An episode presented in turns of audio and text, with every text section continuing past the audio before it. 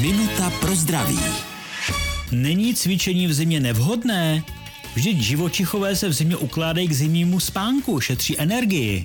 Živočichové také během toho spánku energii nepřijímají, takže ji musí šetřit. Ale my lidé energii v podobě jídla přijímáme celou zimu. A tu přijatou energii je potřeba spálit.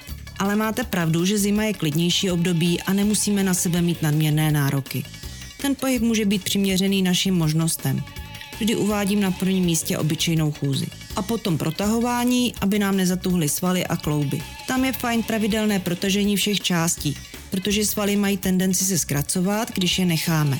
Takže spánek nechme medvědům a my nenechme tělo ochabnout. Minutu pro zdraví pro vás připravila doktorka Irena Zimenová. Věnujte denně minutu svému zdraví. Může vám prodloužit život o celé roky. Český rozhlas Vysočina, rádio vašeho kraje.